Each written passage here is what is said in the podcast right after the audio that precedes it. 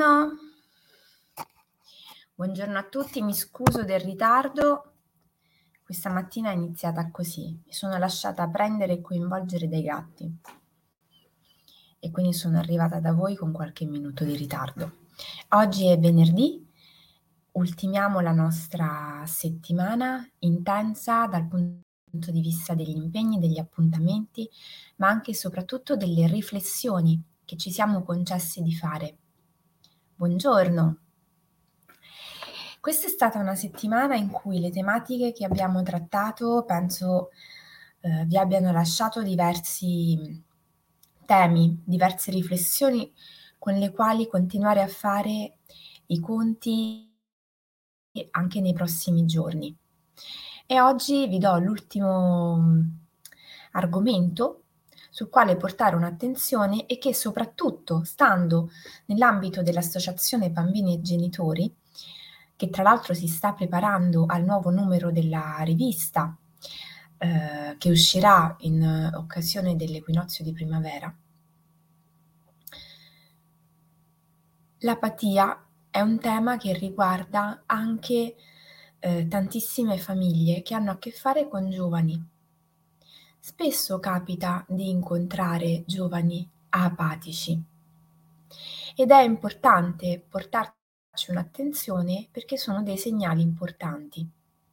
L'apatia è una, um, un atteggiamento nei confronti della vita che descrive una indifferenza nei confronti della vita stessa, delle passioni, delle emozioni, delle attività, degli hobby.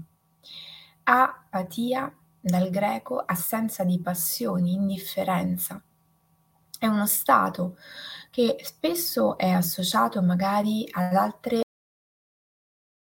ehm, patologie, ad altre complicanze, diciamo, della nostra vita. Ma nella situazione invece ehm, di tutte quelle persone che non hanno nessun tipo di di diagnosi, l'apatia si manifesta in seguito spesso a delusioni, momenti della nostra vita che magari ci hanno segnato perché sono um, iniziati con un'ambizione che è venuta meno, un progetto che pensavamo sarebbe andato in porto e che invece poi è rimasto così nell'aria, una delusione che ci ha appunto poi fatto sentire questo senso di impotenza, di perdita del controllo e ci ha magari portato a volerci chiudere nel nostro mondo in modo tale da non sentire quello che c'è fuori. Ovviamente l'apatia spesso si manifesta come una forma difensiva a qualcosa che sentiamo che ci ha fatto male. E nel concreto ci porta a non voler fare, a non volerci mettere in discussione, a non voler fare esperienze.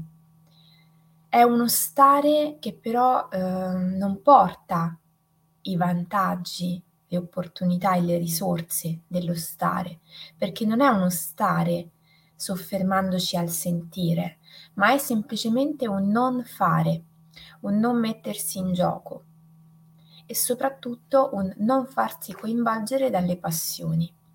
Un tempo nell'antica Roma essere apatici voleva dire essere virtuosi, no?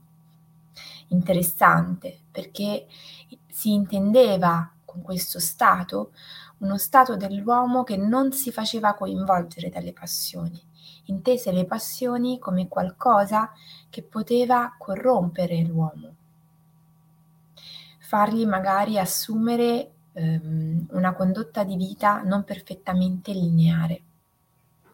Oggi in realtà noi partiamo però quando eh, tante volte ci interroghiamo su come trasformare la nostra vita, in che modo dare risalto ad alcuni aspetti della nostra vita, magari più salubri, a delle dinamiche più funzionali, a delle strategie migliorative, noi oggi parliamo invece del piacere come una risorsa importante. E quindi la passione, il provare la passione per qualcosa, per un'attività, per una situazione, ci consente in realtà di alimentare la nostra motivazione. Quando questa passione non ci tocca più, lì iniziano i problemi, perché non abbiamo più la molla. E quindi tante volte capita, e con i giovani capita spesso, di chiedere che tipo di passioni si provano, quali sono, che cosa si vorrebbe fare, quali sono i propri sogni. La risposta è piuttosto monocorde, vicina al niente. Questa è una cosa molto interessante ai giorni d'oggi, eh, sulla quale è importante portarci un'attenzione, soprattutto perché quando questo atteggiamento nei confronti della vita si manifesta è anche un po' difficile venir meno, uscire dal loop, perché ovviamente io meno faccio, meno mi metto in discussione, meno esperienze mi concedo di vivere, meno ho voglia e avrò voglia di farne delle altre. Diciamo che l'apatia sarebbe un aspetto, un atteggiamento della nostra vita da prevenire. E come facciamo a prevenire una situazione del genere? Dando importanza al fare intanto e lavorare anche quotidianamente in modo preventivo sulle emozioni sulla gestione delle emozioni e anche sulla gestione di aspetti importanti della nostra vita che hanno a che fare con il fallimento, la sconfitta, la delusione.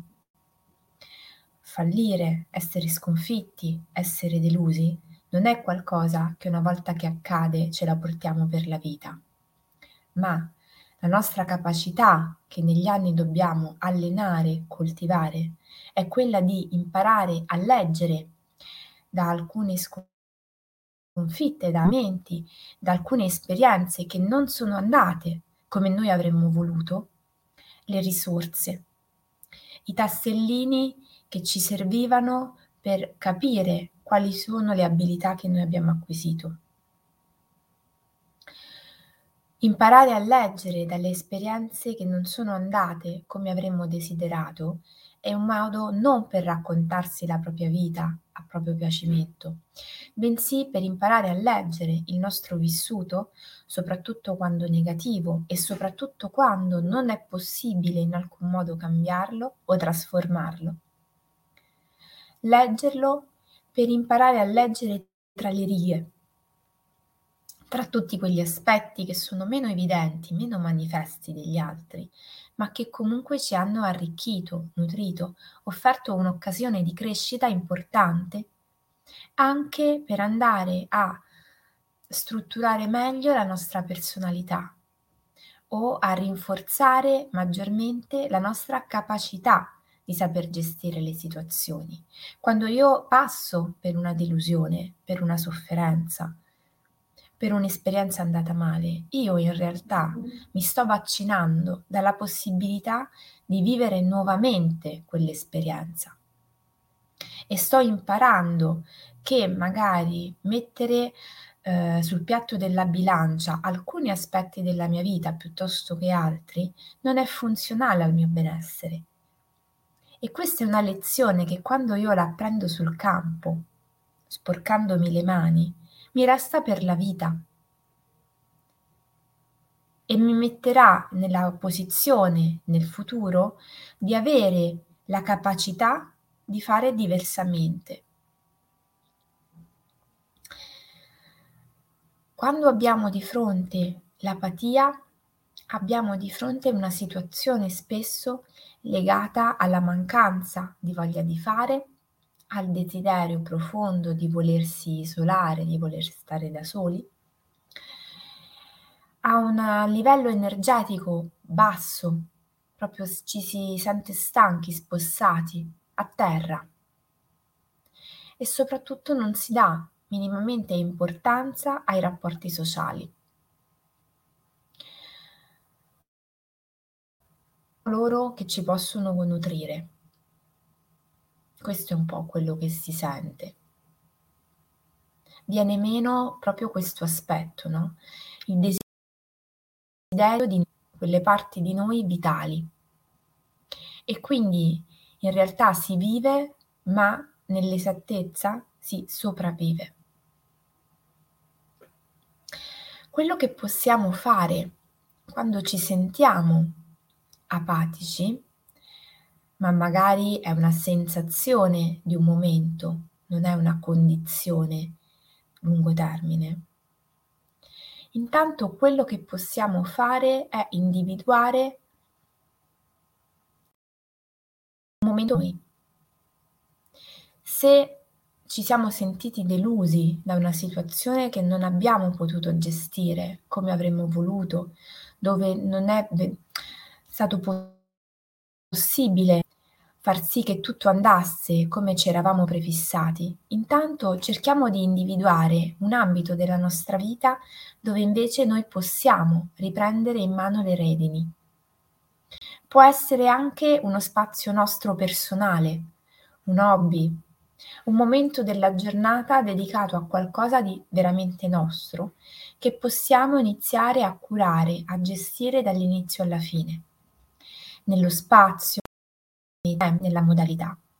Riappropriamoci del controllo di qualcosa.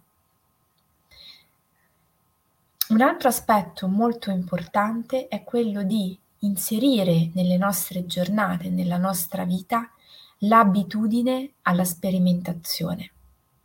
Fare esperienze, tante esperienze, ci aiuta ad avere tanti strumenti e ad arricchire la nostra vita di abilità, capacità e risorse.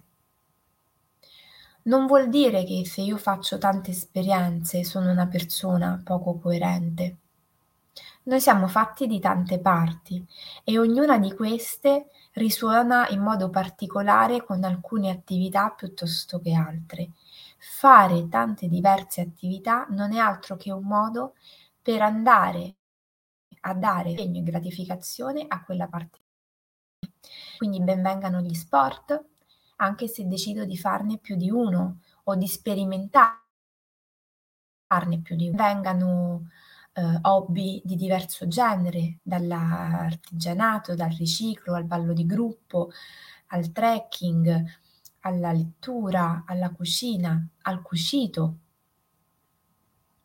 Benissimo l'idea di fare tanti viaggi diversi, anche piccoli, perché noi non ce ne accorgiamo, ma più nutriamo queste parti di noi che si appassionano alle cose, si emozionano alle cose, noi in realtà stiamo gestendo al contempo anche la nostra capacità di gestire e quindi anche di saper eventualmente sopportare ed affrontare per trasformare un'eventuale esperienza negativa. Dare una maggiore importanza al nostro quotidiano. Abbiamo detto tante volte che l'eccellenza, la perfezione non esiste. La perfezione non esiste.